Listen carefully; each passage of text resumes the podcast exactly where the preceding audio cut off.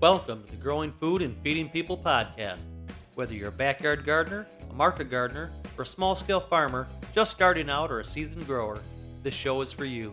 Join us as we share tips and tricks, tactics and hacks growing food for yourself, your family, and your community, as well as sharing stories here from the field and other growers and farmers making a difference in their local food webs.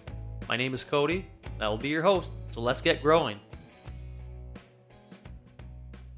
All right, guys, welcome back to the Growing Food and Feeding People podcast. Happy Friday. What a week it has been. Fun fact this is actually the second time we're recording this episode. I knew it was bound to happen. Well, it did. I did not plug in my microphone first time around. So, we are here, we are back, and I am excited about today's episode because we are actually jumping off of the series. I was going to put this in our Planning Your First Garden series. But it's really not just for first time gardeners. As a matter of fact, I'm actually implementing this strategy myself this year after years of doing it. So, what I'm really talking about is minimizing your garden plan to maximize your harvest. Um, most of the time, we think bigger is better. You know, as we're learning and growing and expanding our farm or our market gardens, we're always thinking bigger is better, more is better. But sometimes less is more. And that's what we're going to explore in today's episode. And we're actually going to cover 10 factors why you may want to consider or why I'm considering minimizing my garden plan to actually maximize my harvest. So, we're not going to mess around. We're going to jump right into today's episode because if you are like me, you are probably dreaming about a bountiful harvest this year, as every year. But if this is your first year, especially, right? But you may not be sure exactly how to achieve it. Well, what if I did tell you that the secret to a plentiful yield doesn't actually lie in planting more, but rather in simplifying your garden plan? So I want you to join me in today's podcast as we dive deep into the fascinating concept of less is more when it comes to gardening. And I'm going to guide you through the process of maximizing your harvest by embracing a more straightforward garden plan and ensuring you get the most out of your garden with a little bit less effort, maybe which, if you've been following along, you'll know that I love to simplify the process if possible. And a major reason why I'm really focused on companion planting is because that actually allows the plants to do a lot of the work for you and hopefully allow you to harvest more food with a little bit less effort. So, the first thing is just that it's the beauty of less work. Because in reality, a smaller garden plan means less work. But surprisingly, it can actually lead to a more abundant harvest. With a smaller garden, as far as area goes, you can concentrate your efforts on a select few high yielding crops, spending less time maintaining your garden while still reaping impressive results. Because I know for myself, like if I have 40 or 45, 50 foot beds that I need to weed and fertilize and maintain all season long, boy, that takes a lot of time because I break it right down. How much does everything take per bed? Does it take me 15 minutes to do this task? Well, multiply that by 40, right? So a smaller area definitely means less work and less time spent that you could focus in other directions. A more compact garden also has added benefits, such as reduced watering, less fertilizing, and fewer weeds, like I just talked about. So, so instead of struggling to maintain a sprawling garden, why not focus your time and energy on a smaller, more manageable space that's easier to maintain? Now, number two is space utilization to the max. Planting fewer crops allows you to really focus in on the ones that you're growing, figuring out the exact spacing they need to maximize the harvest, yet still maximize your space in that bed. You know, spacing out your plants appropriately will allow them with better access to sunlight and air circulation, which are crucial factors to plant health. You know, I saw a dramatic increase in production when I started growing my melons on my melon tunnel because it allowed for that airflow and equal sunlight. So that can make a huge difference and in turn lead to more significant yield in the same amount of space. Now, furthermore, a compact garden plan enables you to maximize your use of space by planting more intensively. You know, I'm a big believer in high intensive planting and utilizing companion planting within that strategy, of course.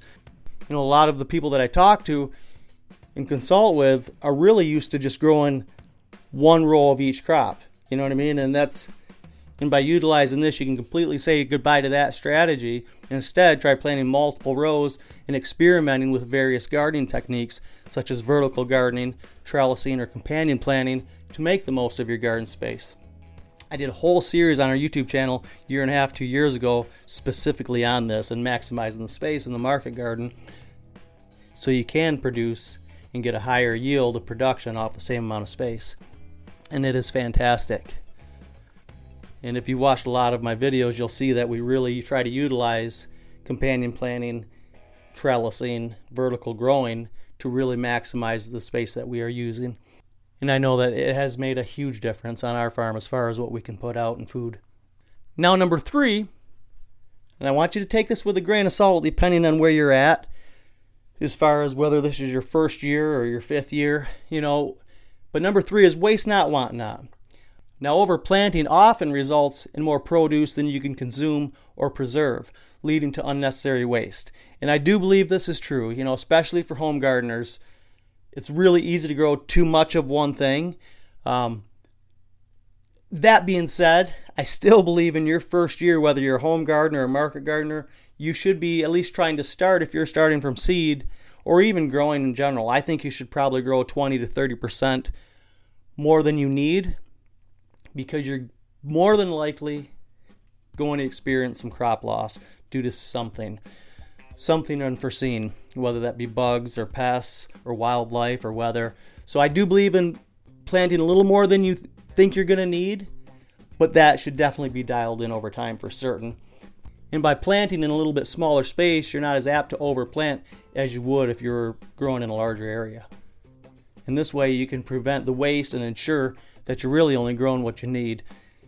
A smaller garden plan also helps allow you to really focus on your family's eating habits and growing crops that you know you'll use and enjoy.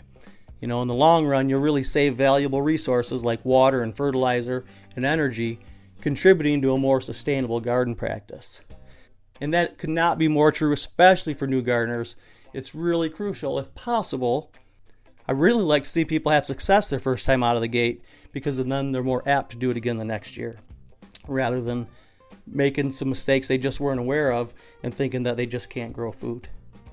Waste not, want not is a great reason to slim down your garden plan a little bit. Now, the fourth one is healthier plants, right? Healthier plants, happier garden. Fewer plants means less competition for essential resources like your water, nutrients, and sunlight. Now, this can lead to healthier plants with stronger root systems and more significant yield. And by planting fewer crops, you're giving your plants more space and resources to grow, ultimately benefiting your harvest. Additionally, a smaller garden plan can help you avoid disease and pests by reducing the chances of infection or infestation spreading from one plant to another, keeping your garden healthy and thriving. And you guys know if you're implementing the companion planting techniques that I've been talking about, that will help with your pests a great deal as well. Now, number five is focused attention for a flourishing garden. By concentrating on a select few of high yield crops, you can actually give them the attention that they need to thrive. Research the best planting times, soil conditions, and pest control methods to maximize your yields. And you'll not only produce more food with fewer resources, but you'll also learn more about gardening and how to grow crops successfully. And by focusing on a few crops, you can become an expert in growing those crops and produce higher quality produce, making your garden the envy of your neighbors, right? Not to mention, once you get good at a few crops, you can always expand from there. Rather than trying to divide your attention over 20 crops, you can you can really focus on 6 or 10 and get really good at growing them.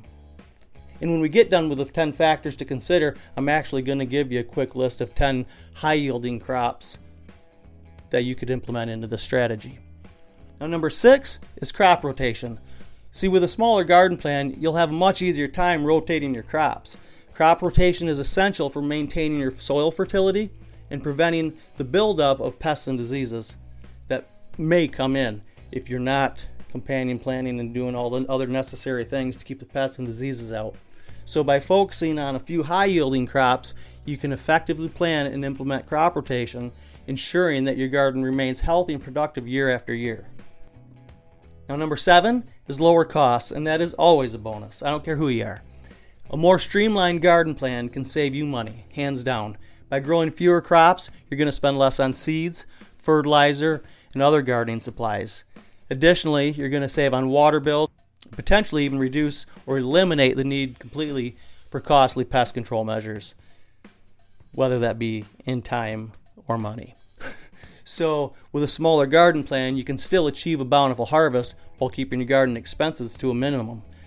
Now, I can tell you from experience that there's a huge difference in costs when you're talking about buying compost for 10 or 15 50 foot beds or for 40 50 foot beds. Big difference. So, a smaller, more streamlined plan definitely helps keep your costs down. Not only from a material standpoint, but also from a labor standpoint, which probably is even more impactful. Now, number eight, leading into that, is better time management. A smaller garden plan allows for better time management. With fewer crops to tend to, you'll have more time to dedicate to the other aspects of your life and even to learn more about gardening techniques and practices. Instead of being overwhelmed by the demands of your large garden, you can strike a balance between your gardening passion and your personal life, right? You don't want this to become something that you despise doing because there's just not enough time in the day and you let other things go by the wayside. So, by slimming it down, you can definitely get a better handle on your time management for everything you're doing. Now, number nine is increased likelihood of success.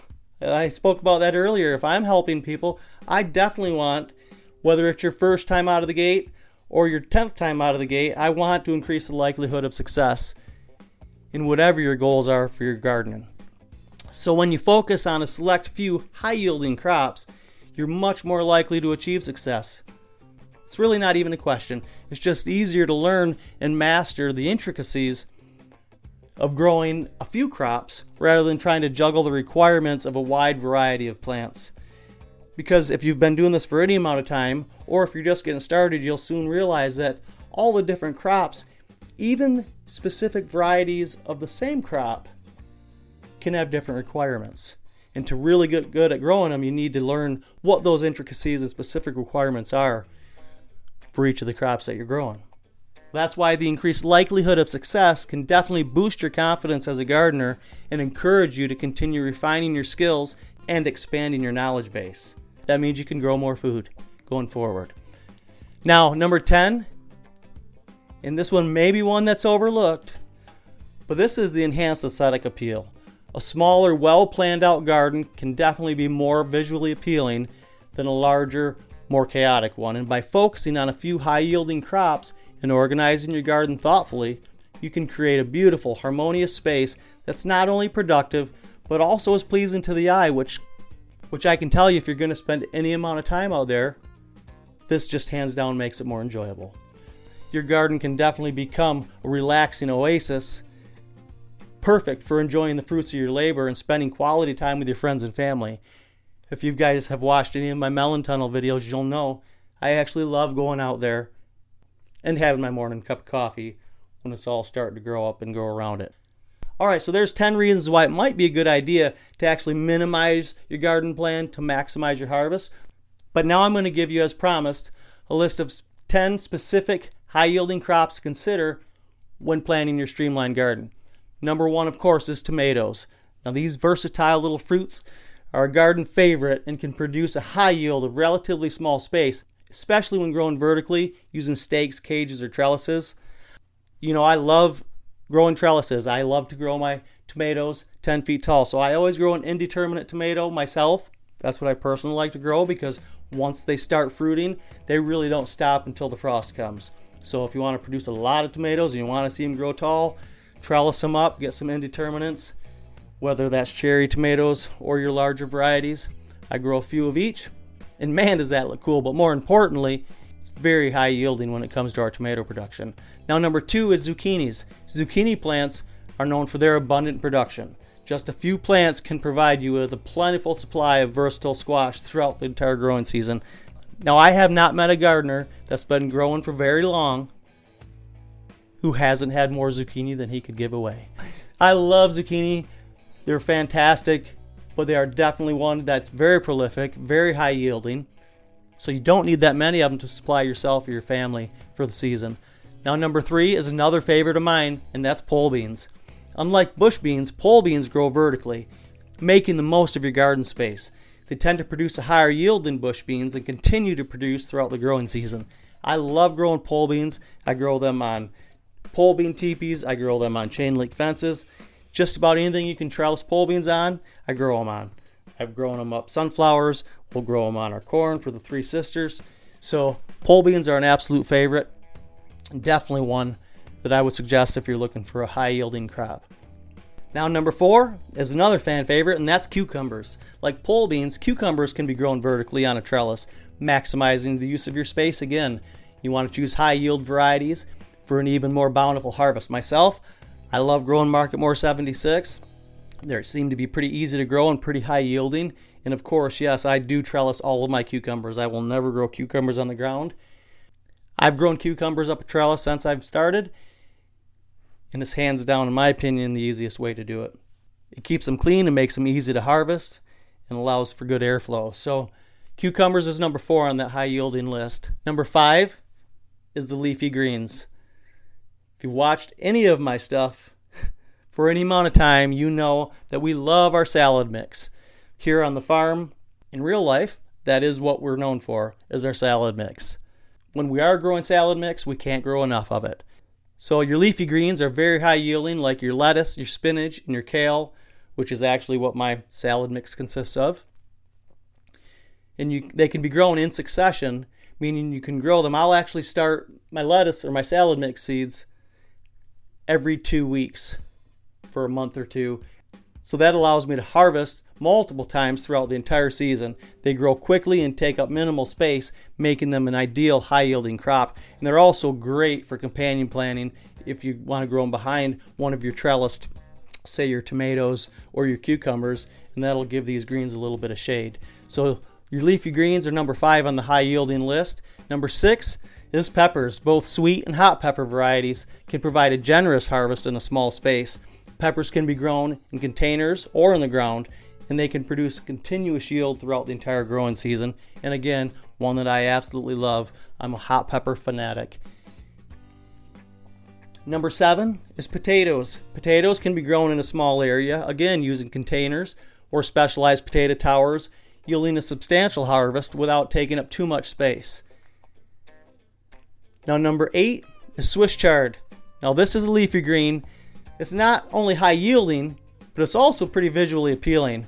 With its colorful stems, Swiss chard can be harvested multiple times throughout the season by cutting the outer leaves and allowing the plant to continue growing. Number nine, we have beets. Both the root and the greens of beet plants are edible, so that makes them a valuable high yielding crop. And beets can be grown in succession for a continuous harvest again throughout the entire growing season. Now, that leaves number 10, last but definitely not least, and definitely one of my favorites, and that's carrots. Carrots can be grown densely, taking up little space while still producing a high yield. Succession planting ensures a steady supply of carrots throughout the entire season, and another one I like to companion plant with those trellised veggies.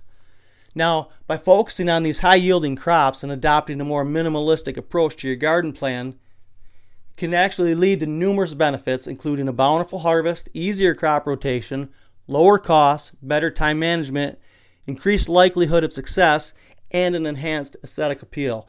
And by focusing on a few high yielding crops, you can actually streamline your gardening efforts and make the most of your available space and resources. So remember, when it comes to gardening, less truly is more. But do you remember why the farmer buried his money? To make his soil richer.